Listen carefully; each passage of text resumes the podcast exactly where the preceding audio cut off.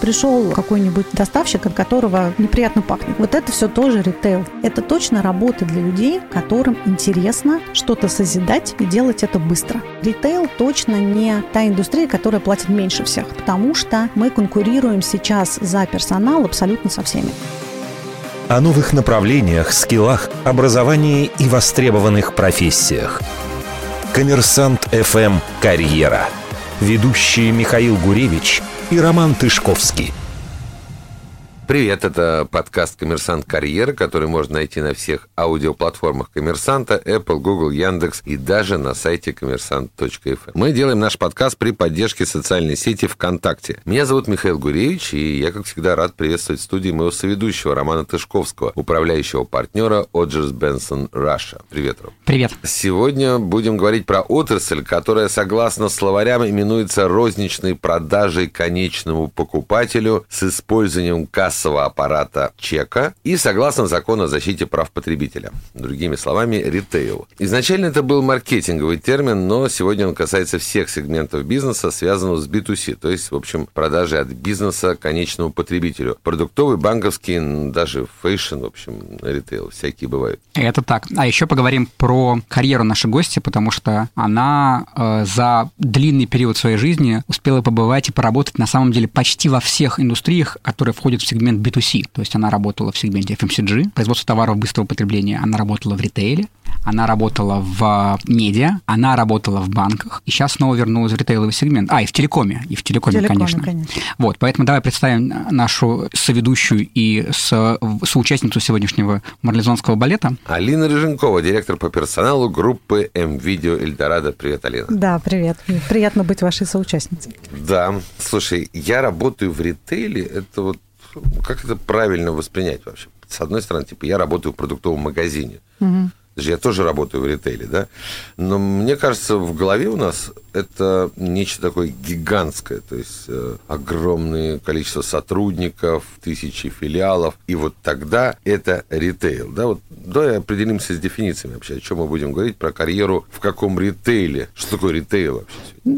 Ты знаешь, ну, э, мне кажется, вот когда ты про определение ритейла говорил, настолько все поменялось за последние несколько лет. Вот сейчас а, в магазин видео Эльдорадо вы можете прийти, отсканировать своим мобильным приложением товар, который на полке, оплатить его в мобильном приложении и уйти из магазина, не приближаясь вообще к продавцу. И это такой опыт, который одновременно и э, офлайн, да, то есть вы живьем пришли в магазин, увидели товар, посмотрели его руками. С другой стороны, он еще и полностью онлайн, потому что вы все сделали внутри своего мобильного приложения. То есть это не магазин, а шоурум? Это такая... Нет, я просто к тому, что ритейл становится очень гибридным. И если мы с вами сейчас посмотрим на то, как мы совершаем покупки, ну вот мы с вами, у нас же э, раньше мы как жили? Мы приходили на работу с 9 до 6, а потом э, после 6 мы шли домой и занимались своими делами. И все покупки мы совершали после работы потому что у нас не было в течение рабочего времени да, на, на это никакой возможности.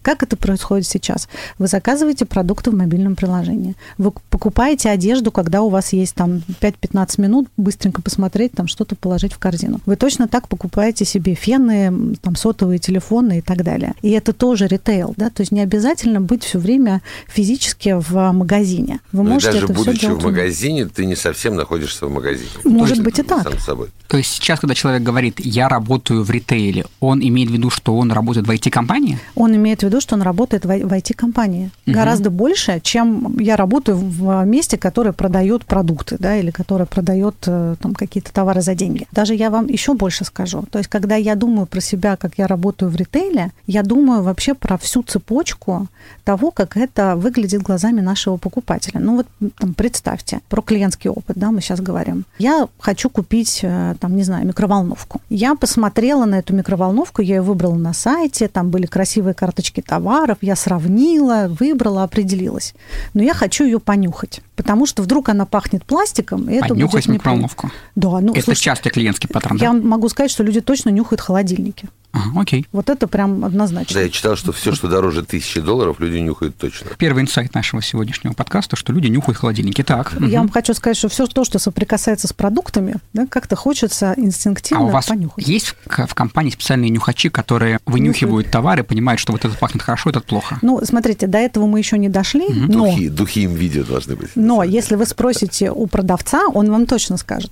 То есть продавец точно знает про товар, Как он пахнет? как он пахнет. Крутяк. Ну так вот, я, я вернусь, да, то есть вы, ну, вы решили, что вы хотите на это еще посмотреть, потрогать, там, как оно открывается, закрывается и так дальше. Вы сходили в магазин, но вы не стали покупать в магазине, но вы вернулись домой, или вы в общественном транспорте едете, вы нажали на кнопку, вам это все, значит, положилось в корзину, вы оплатили и заказали доставку. И потом в какой-то момент вам это не привезли. Или привезли не тогда, когда вы хотели. Там привезли с, э, не знаю, не, не- не завтра, а послезавтра. И вам пришлось целый день сидеть дома, и это было для вас неудобно, потому что вы ждали эту доставку. Или пришел, э, не знаю, какой-нибудь доставщик, от которого неприятно пахнет, раз уж мы да, про запахи говорим. Вот это все тоже ритейл, понимаете? То есть это не заканчивается в тот момент, когда ты сделал покупку и вышел из магазина. Это То заканчивается... есть в вот пока то, что я услышал, значит, у нас получается логистика, маркетинг, э, товарные, значит, собственно говоря, все эти вот продажи, финансы, которые вокруг этого, да? Финансы. То есть вот что, какие профессии, собственно, есть в ритейле, о которых вот мы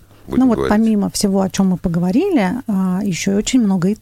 То есть айтишники – это наши большие друзья. Мы, у нас огромное количество сотрудников IT-персонала работает. Мы за этот год наняли 500 человек. Ну, примерно Вот, сколько это от штата, если включать продавцов? ну вот смотрите, сотрудников NVIDIA Эльдорадо порядка 30 тысяч. В основном, конечно, это сотрудники магазинов. Офис – это где-то там тысячи три примерно. Вот- Тысячи три. Вот из них полторы – это продуктовые команды. То есть это уже почти половина. И это количество растет. Да? То есть вот как я вам сказала, мы за первое полугодие, на самом деле, 2021 года наняли 500 человек в этой команды.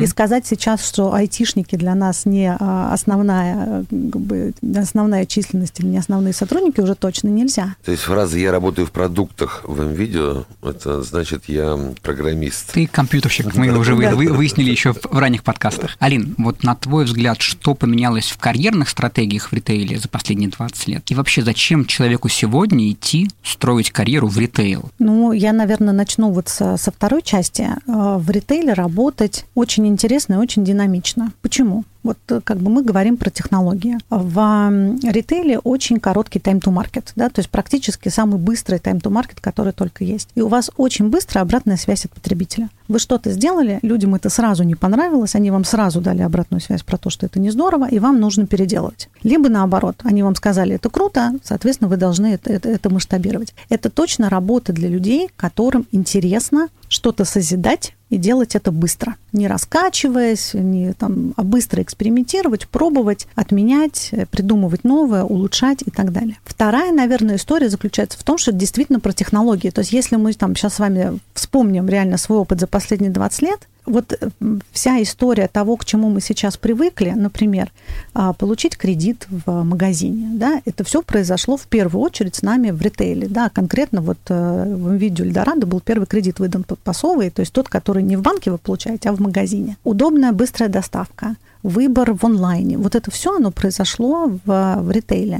То есть мы в некотором смысле являемся такими пионерами всех технологий, которые происходят. Конечно, не только мы, да, то есть у нас там финтех очень здорово развивается сейчас в стране. Но то, что работая в ритейле, вы всегда находитесь на таком передовом краю всего, что происходит в бизнесе, это прям факт. И с точки зрения технологий тоже. А карьера в ритейле, на твой вкус, быстрее, чем в других, индустриях? То есть приходящий 23-летний крутой парень или крутая девушка, профессионал, после вуза, там, не знаю, с годом работы, давай там в консалтинге, потом поработал два года в управленческом консалтинге, просто чтобы как бы, взять там совсем вот такую очень потенциальных ребят, и приходящий к вам в индустрию, он у вас вырастет быстрее, чем в финтехе, чем в других индустриях, или медленнее? Как тебе кажется? Понятно, это ус- условность, Да. но как ты думаешь? Но мне кажется, точно не медленнее, потому что внутри э, компании все время появляются новые возможности. Да? И вот мы сейчас, например, ак- активно занимаемся чем? А, Не секрет, что на рынке не очень большое количество специалистов типа там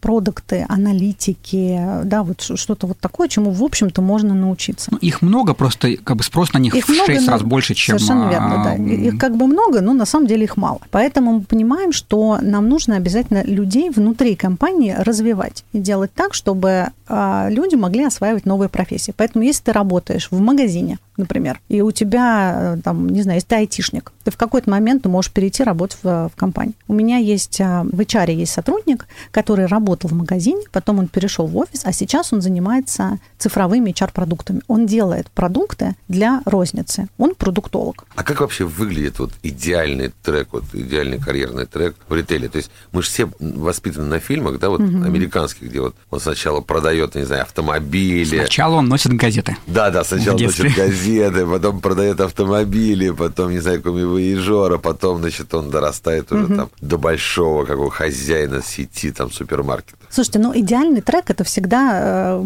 очень индивидуально, да, то есть идеальный это тот, который для человека подходит. Мне кажется, что есть одна такая особенность. Э, мы в России воспринимаем очень часто работу в магазине как работу временную, да, то есть это такая, это, это подработка или пока ты студент. Дальше возникает вопрос, после этого ты идешь куда? И вот в, что хорошо в ритейле, после этого ты можешь остаться работать в ритейле. То есть тебе не нужно уходить из компании. Ты можешь перейти работать на практически любую позицию, которая тебе интересна. То есть если ты там, не знаю, студент финансового вуза, идешь финансиста. Ты можешь пойти в Data Science, да, ты можешь стать аналитиком, да кем угодно. И мы вот эти вещи стараемся находить и своим сотрудникам предлагать.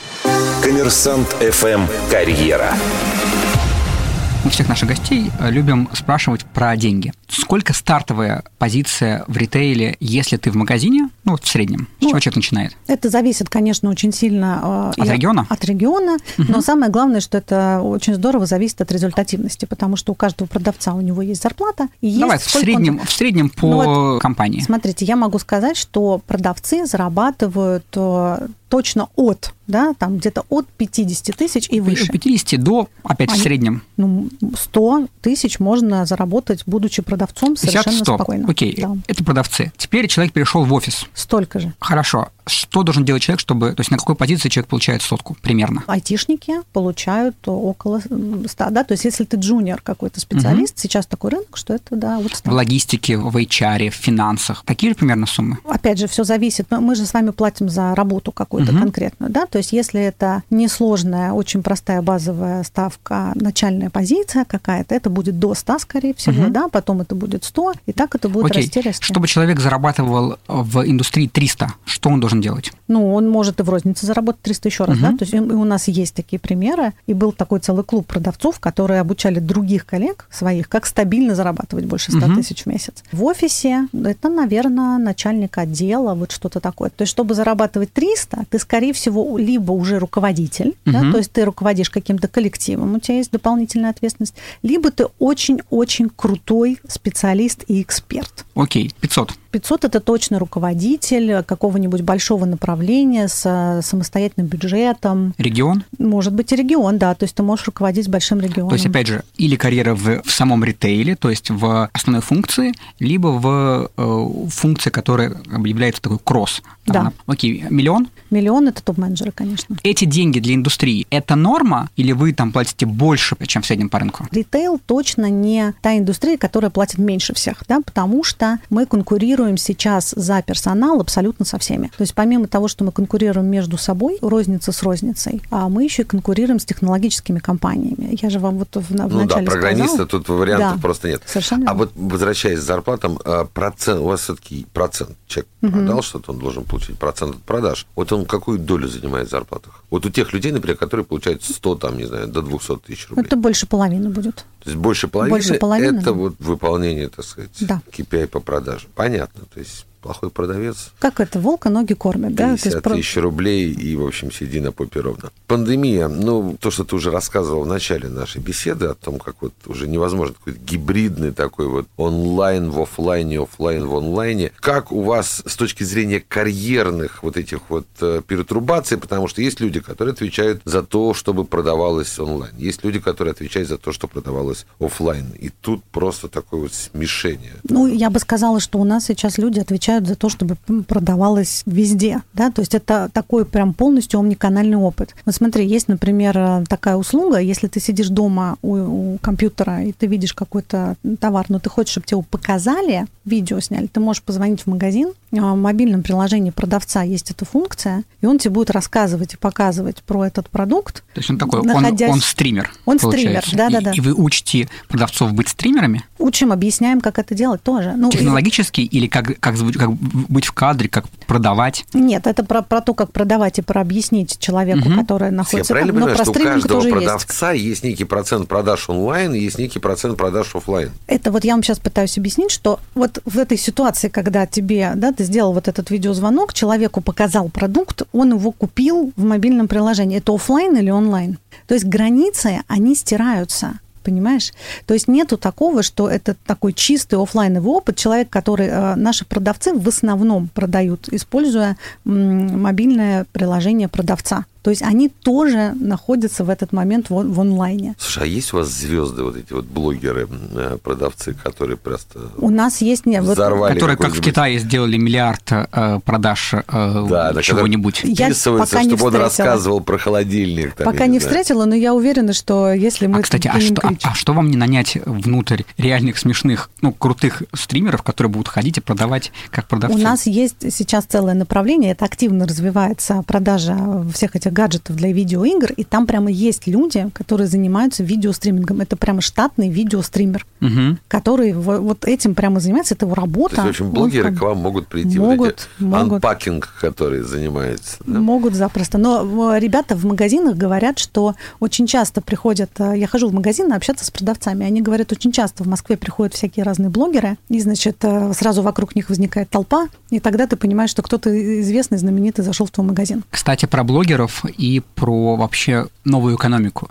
Какие новые профессии, ты уже упомянула парочку, да, но какие новые профессии появились в индустрии ритейла, которые, на твой взгляд, долгосрочные, то есть в которые имеет смысл сейчас входить, чтобы в них стартануть, вырасти и стать, там, не знаю, крутым, номером mm-hmm. один. Вот что можно сделать сегодня, чтобы стать уникальным? Помимо айтишников, да, про которых мы говорим, это не, не уникально, но это по-прежнему еще очень сильно и здорово востребовано. Это, например, а, профессия эколога поскольку а, вот мы как компания сейчас а, нашу повестку ESG включили в свою стратегию. Для нас очень важно развивать именно это направление, и у нас в компании появляются экологи. То есть люди, которые в том числе отвечают за то, чтобы те процессы, которые внутри компании происходят, были экологичными. И вот это прям такой очень серьезный тренд, который виден а, практически во всех публичных компаниях. Да? То есть если вы посмотрите и поговорите с инвестиционными банкирами, они вам скажут, что сейчас инвесторы очень внимательно смотрят на то, насколько компания ответственно подходит к, экологии, к ESG обычно расшифровывается как Environment Social Governance. Да? Вот насколько компания внимательно за этим смотрит, очень интересует инвесторов. Поэтому, конечно, все компании развивают активно okay. эти направления. Экологи и те, кто отвечает за, за да. ESG, что еще? Еще? Я бы еще сказала комьюнити-менеджера. Очень тоже такая новая такая история. Комьюнити потребителей, комьюнити сотрудников. Еще есть, конечно, одна позиция, которая, к сожалению, стала крайне востребованной сейчас. Это глава операционного штаба по ковид. Я бы была очень рада, чтобы этой роли не было, но, к сожалению, пока из того, что мы видим, у, у этих людей точно есть работа. Коммерсант ФМ «Карьера» каких сегментах ритейла больше зарабатывается? И как у вас вообще с точки зрения вот карьерной вот работы? Вот есть фуд, есть нон-фуд, есть какой-то fashion-ритейл, есть, э, ну, есть x разных сегментов. Угу. Да, там наверняка аудитория не знает всех нарезок, но вот как бы как вообще, что считается суперэлитным в этой индустрии, а что считается базовым? Сейчас суперэлитным считается наличие цифрового опыта, но ты его можешь получить и работая в фэшне, и работая в продуктах, и работая в consumer electronics, да, в том сегменте, в сегменте, в котором мы находимся. Поэтому я бы сказала, что конкуренция сейчас у всех со всеми, и нету такого, что э, там работать в продуктовой сети не престижно, а в consumer... По деньгам. По деньгам все абсолютно одинаково. То есть я не вижу никакой разницы, поскольку, как я уже сказала, мы конкурируем все со всеми, поэтому мы смотрим кандидатов из разных секторов э, ритейла. А вот и разницы э, нет. с маркетплейсами у вас тоже такая конкуренция? Обязательно. Кадровая? Обязательно. А как вы выигрываете? Все-таки ритейл всегда бился борются за операционную эффективность. Маркетплейсы про это слово читали в книжках, но вообще не то чтобы сильно парятся, потому что там другая бизнес-модель. Гуляй на все, инвестор платит. В будущем, естественно, отобьем. Как вам удается э, в эту игру выигрывать? Мне кажется, что нам удается выигрывать за счет того, что у нас э, работать интересней. В некоторых проектах, а людям иногда или даже не иногда, а скорее часто, часто интереснее не а, там зарплата, начальник, а именно я чем буду заниматься. То есть вы, конечно, должны заплатить э, честные деньги за мою работу, но мне очень при этом важно, а что я буду делать. И вот это красивое русское слово phygital, да, то есть мы находимся одновременно и в физическом, и в цифровом пространстве. Для людей решать такие задачи очень интересно. То есть маркетплейсы, они в цифре. А как сделать так, чтобы к тебе люди еще и в магазин пришли? Ну, они же тоже считают, что они делают делая последнюю милю, доставляет товар. И сильно на эту тему фокусируюсь. У нас про это будет отдельный гость в нашем подкасте, который расскажет, как он это делает внутри. Так вот, они тоже говорят, что они phygital в этом плане. Что для вас selling point? Почему люди, у вас 30 тысяч человек, то есть 30 тысяч человек выбрали вас в качестве работодателя. Это конкретные люди. Они утром просыпаются и говорят, я хочу работать в МВидео Эльдорадо. Да. Почему они это делают? Ты знаешь, мне кажется, что основная история – это интересные задачи, и главное, что а, у людей, особенно у молодежи сейчас, у них а, есть такая очень большая большая потребность быть причастным к какому-то большому изменению. И вот то, что сейчас делает компания NVIDIA, делает цифровую трансформацию, становляясь все более и более айтишной компанией, для ребят очень привлекательно. То есть они хотят прийти и сделать что-то большое, про что ты сможешь сказать, это сделал я, а не быть там маленьким винтиком в огромной структуре, и твое там, э, твой вклад, он совершенно незаметен тебе самому, да, потому что ты там что-то пилишь, какой-то кусок кода, и на этом все. Поэтому нам сложно сейчас конкурировать, но сложно конкурировать всем, да, просто потому что на рынке мало людей тех профессий, которые нужны всем. Слушай, вот ты много говоришь про молодых ребят, которых надо мотивировать. Мы часто касаемся темы 45+. Как они вообще уживаются вот в этом старой, как продавец старой закалки? Как он может ужиться вот в этом phygital, о котором... Слушай, ну вот 45 плюс это почти я. То есть я вот еще не 45 плюс, но скоро я Ты туда зайду. Минус. Да, 45 минус, и скоро я туда зайду, абсолютно по этому поводу не, не, не переживаю. Очень много людей людей, которые с большим удовольствием интересуются всей этой цифровой темой и начинают этим заниматься сами. Количество а, неравнодушных к digital-опыту, так скажем, людей, оно а, с каждым а, днем растет, потому что все уже поняли, что а, будущее в цифре. Если ты не будешь а, себя развивать в этой части, да, там свои цифровые компетенции, то это, как говорится, exit strategy, да, то есть ты, ты выйдешь, просто выйдешь на рынок, а там ты тоже будешь никому не нужен, потому что все пошли в цифру. На ближайшие три года какие профессии ты считаешь самыми перспективными для того, чтобы делать карьеру? В первую очередь это аналитики. Аналитика раз. Да, то есть для меня это. Ну, то есть все те, кто умеет анализировать разного рода данные разного рода и выдавать данные. на основе их да. решения. Окей, дальше. С, с ней же на самом деле связаны Data Science. Не могу все-таки их не сказать, поскольку они там просто ключевые. И я вам хочу сказать, что продавец в магазине по-прежнему супер актуальная позиция. Так супер теперь еще должен быть и блогером. Если... Чем а, гибче вы подходите к, к себе, к своим знаниям, да, то есть я не могу только вот это одно, и больше я не могу ничего. Развиваться нужно безусловно, в разные стороны. Другое дело, что как бы нужен все равно какой-то фокус, да, потому что ты не можешь делать 100 вещей одновременно и хорошо изучить там 100, 100 разных э, профессий. То есть, сделав, сделав какой-то фокус, мне бы было интересно такого человека. А давай о тебе и поговорим, потому что Давайте. у тебя такой прямо движение из FMCG в банк, из банков, телеком, телеком, значит, ритейл. Как твоя вот такая вот забористая, я бы сказал, карьерная лестница происходила. Приятно слышать. Там еще медиа была. Миша, да? как человек из медиа, всегда его вычеркивает. Да. Не индустрия. By default, по умолчанию. Очень зря. Очень зря. Поскольку для меня, вот как для HR, это был э, очень интересный опыт, поскольку... Поскольку мы там с тобой познакомились. Поскольку мы познакомились там с Ромой, это было, извините, уже... Ну, 15. Ну, что-то вот, ну, точно больше 10 лет назад. Смотрите, вот э, для HR очень интересно работать в разных э, индустриях. Почему? Потому что, с одной стороны, HR-процессы, HR-системы, они одинаковые, ну, в смысле, всех людей надо где-то найти, потом их нужно нанять на работу, их нужно развивать, им нужно платить зарплату, в конце концов они увольняются, да, то есть вот, вот, этот, вот этот путь проходит все вне зависимости от индустрии. Но внутри каждой индустрии этот путь разный. И вот то, как ты, как HR, будешь решать эти задачи, это очень интересно. То есть вот этот переход из одной индустрии в другую, меня, конечно, с точки зрения технологий различных, наверное, да, вот э, подходов к э, нестандартных каких-то задач очень сильно развил. Есть большая разница между тем, этот бизнес, мы, мы же по-английски говорим? Или, yes. Да, надо, надо просто... Sure. Есть большая разница между тем, э, сам бизнес, он people-oriented, да, или процесс-ориентед. Ориентирован на людей или на, на процессы. процессы. Да. Что я имею в виду? Вот если мы говорим про медиа, там, не знаю, если мы говорим про какого-то продюсера, или мы говорим про, ну, да, давайте вот про, про медиа, про продюсера. Ушел человек, ушла передача. Да? Запил человек, запила Запил человек, запила перед. Ну, то есть, как бы есть человек, у тебя есть контент.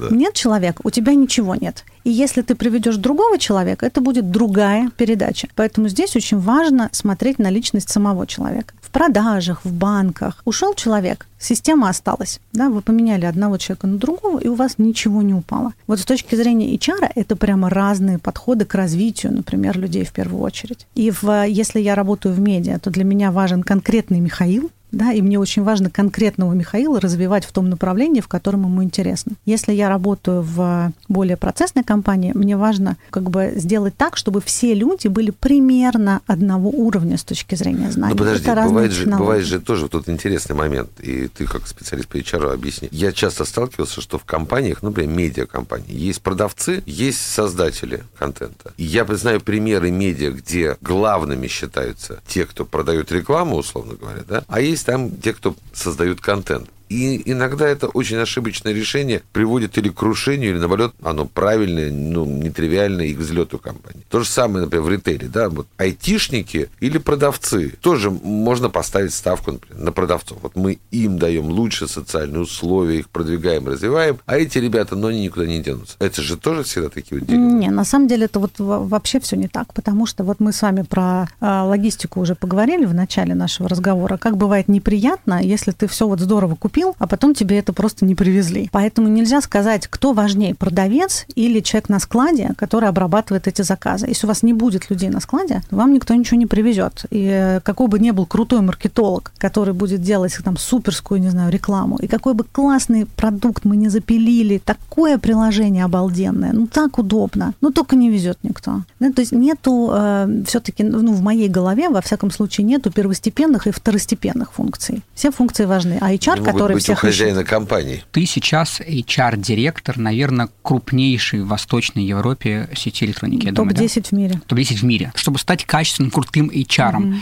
да, такой компании, как MVideo Eldorado, что нужно делать? Как нужно развиваться? Чему нужно учиться? Хороший вопрос. Я себе, наверное, преемника сейчас подготовлю, если расскажу, как это, как Давай. это здорово сделать. Кажется, Нет, это вот... очень круто. Ну, смотрите, мне кажется, что нужно, во-первых, мы уже давно, HR э, давным-давно никакие не кадровики, это все уже к этому привыкли, отрасли, но мы еще и маркетологи, мы еще и кризис-менеджеры. Но это все позиции, и, и логисты, немножко HR, маркетологи, и юристы, немножко как бы маркетологи и финансисты, это понятно. Но ну, если раньше ты мог себе позволить этого не делать... Ну, то есть первое кросс-индустриально, кросс-функциональность. Кросс-функциональность да, зафиксировали. Вторая история, это все-таки нужно не бояться экспериментировать, нужно искать новые инструменты, нужно искать новые продукты. В чем? Вот как бы... Абсолютно. В чем нужно уметь искать инструменты? Вот смотрите, сейчас проблема, с которой столкнулись абсолютно все в 2021 году, нет людей. Нет людей на массовые позиции. Никто не может найти людей, чтобы работали в магазинах, на складах, курьерами и так дальше, потому что мы, мы знаем, из страны уехало большое количество рабочей силы в какой-то момент. Угу. И вот как их искать? То есть проблем solving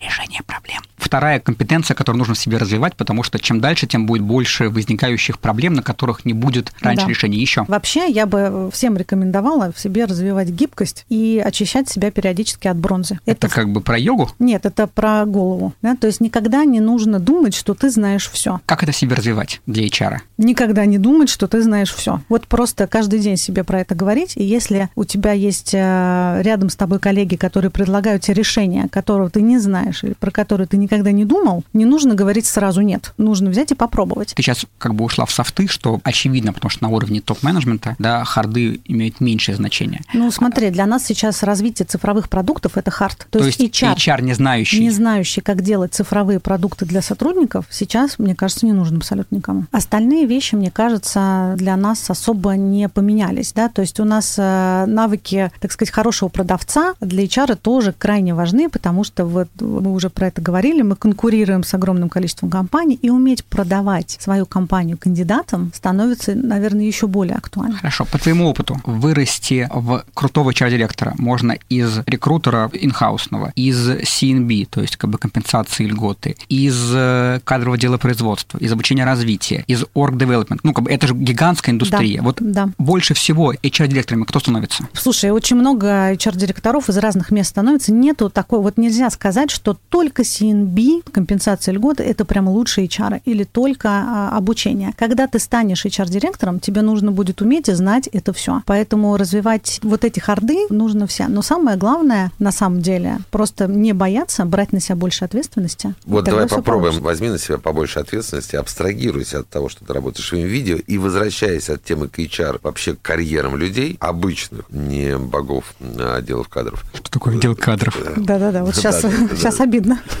Хорошо.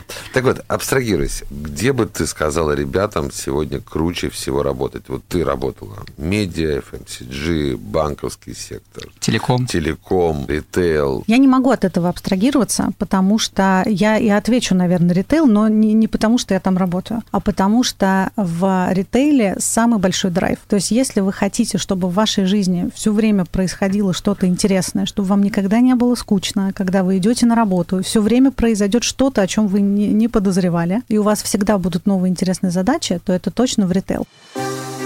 Алина Рыженкова, директор по персоналу группы М-Видео Эльдорадо. Спасибо огромное Спасибо. за беседу. Мне кажется, было очень полезно. И я благодарю моего соведущего Романа Тышковского, управляющего партнера Odgers Berndtson Russia. Спасибо, Рома. Олег, спасибо тебе большое. Спасибо. Это был подкаст «Коммерсант Карьера», который можно найти на всех аудиоплатформах «Коммерсанта», Apple, Google, Яндекс и даже, собственно, на сайте «Коммерсант ФМ». Меня зовут Михаил Гуревич. Через неделю услышимся вновь. Пока. Счастливо. О новых направлениях, скиллах, образовании и востребованных профессиях. Коммерсант ФМ «Карьера». Ведущие Михаил Гуревич и Роман Тышковский.